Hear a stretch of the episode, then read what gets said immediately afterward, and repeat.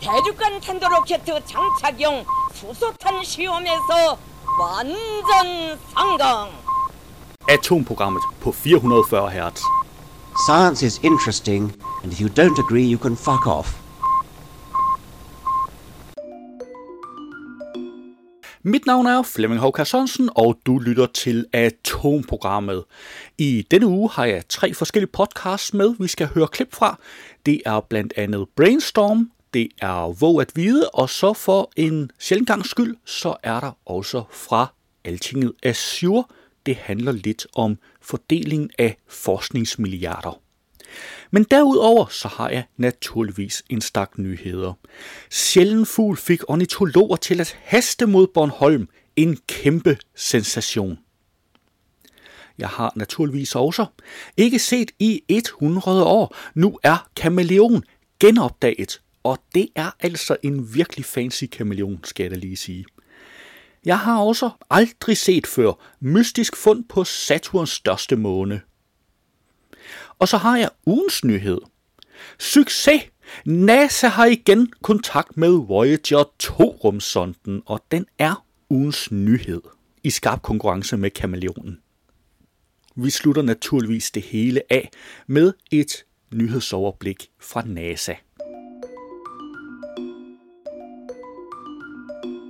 Lad os kaste et hurtigt blik på, hvilke podcasts, der er dukket op i løbet af ugen.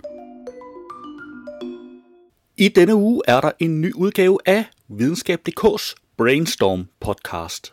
Vi tager det jo langt hen ad vejen for givet, at min krop er min krop, mine tanker er mine tanker. Men, men det er jo noget af det, der bliver rokket ved, når man, når man tager sådan et psykedelisk stof. Og øh, lad os nu sige, at øh, det ikke er sådan, at glutamatændringerne betyder, at vores selvopfattelse den opløses. Det kunne jo være, at øh, den var udløst af noget helt tredje. Velkommen til Brainstorm. I denne episode undersøger vi, hvordan psykedeliske stoffer kan gøre os klogere på selvet. Og de forskere, hvis hjerner vi plukker, er Gitte Mos Knudsen og Dea Sigård Stenbæk. Mit navn er Asbjørn Mølgaard Sørensen. Og jeg hedder Jars Bartram Kok. Velkommen til Brainstorm.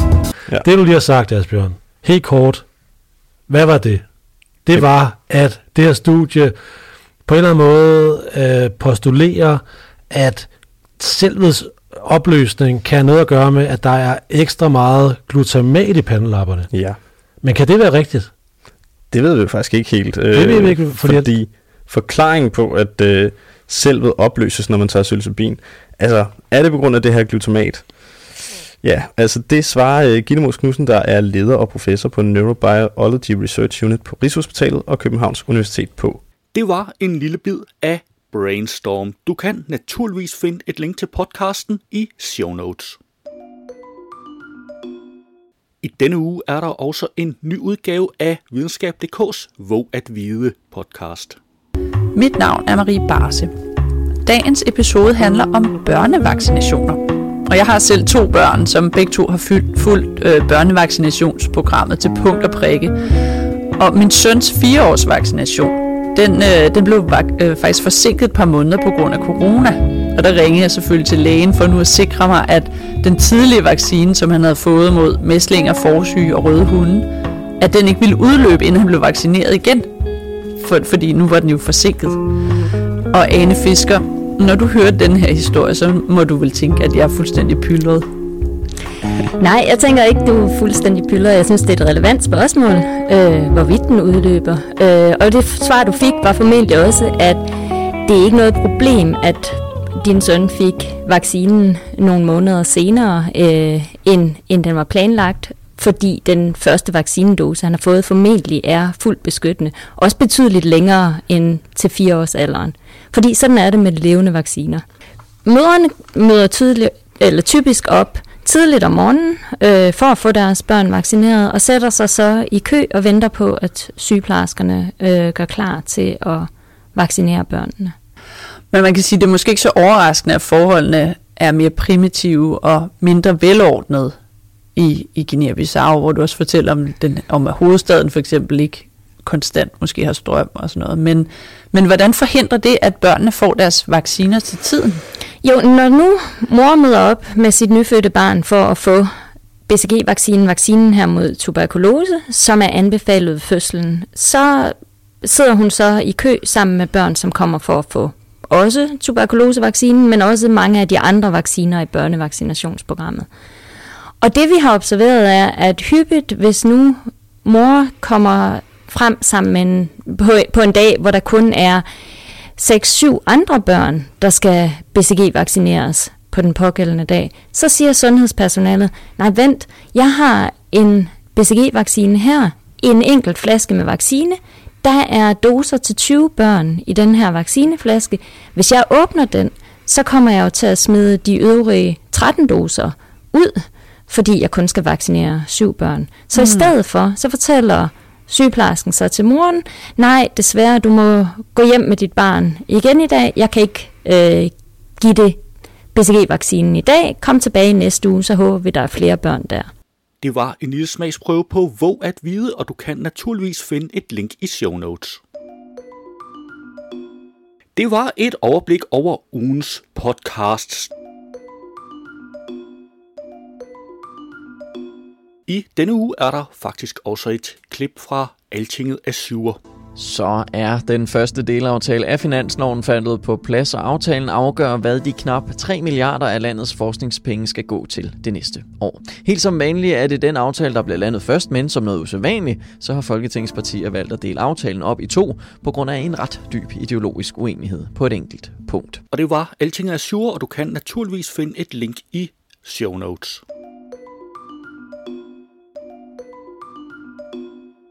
Ugens nyhed har jeg fundet på videnskab.dk. Succes! NASA har igen kontakt med Voyager 2-rumsonden. Efter otte lange måneders radiotavshed har NASA igen fået kontakt med den fjerne Voyager 2-rumsonde, skriver Science Alert. Den lange afbrydelse af kommunikationen skyldes, at der skulle foretages vedligeholdelse på NASA's satellitstation Deep Space Station 43 i Australien, hvor det er det eneste sted på jorden, hvorfra man kan komme i kontakt med Voyager 2. NASA annoncerede i marts, at satellitstationen krævede kritiske opgraderinger, som ville tage 11 måneder at installere.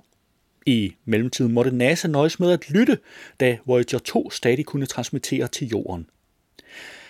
Men arbejdet på Deep Space Station 43 er gået godt, og selvom opgraderingerne først står færdigt til februar, har teknikerne nu afprøvet, om det virker med held.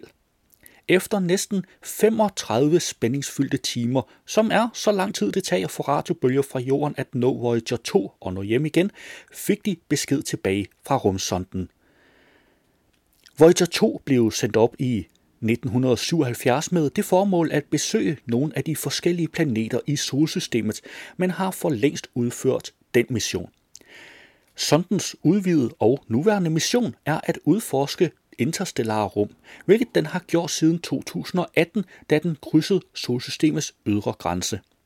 Men selv med sin næsten 19 milliarder kilometer lange rejse er Voyager 2 faktisk ikke det fjerneste menneskeskabte objekt. Den pris går til dens tvilling Voyager 1, som har tilbagelagt næsten 23 milliarder kilometer og ligeledes er i interstellart rum.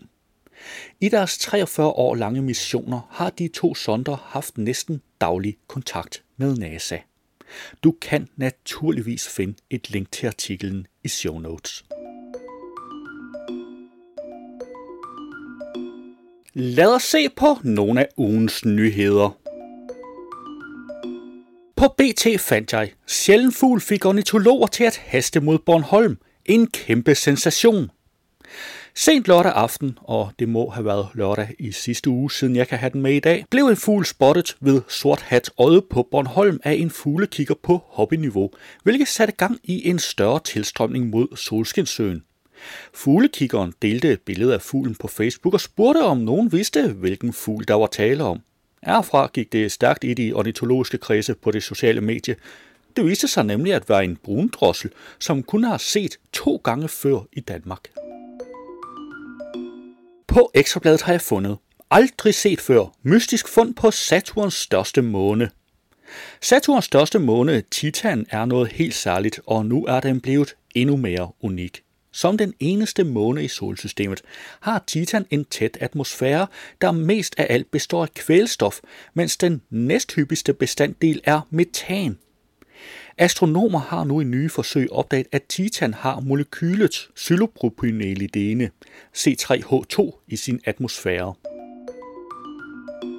På Ekstrabladet fandt jeg, ikke set i 100 år, nu er kameleon genopdaget. Det er velkendt, at kameleoner er mestre i kamuflage, men at de kan holde sig skjult for mennesker i et helt århundrede, det må man alligevel lette på hatten over. Det har Volskovs kameleon præsteret.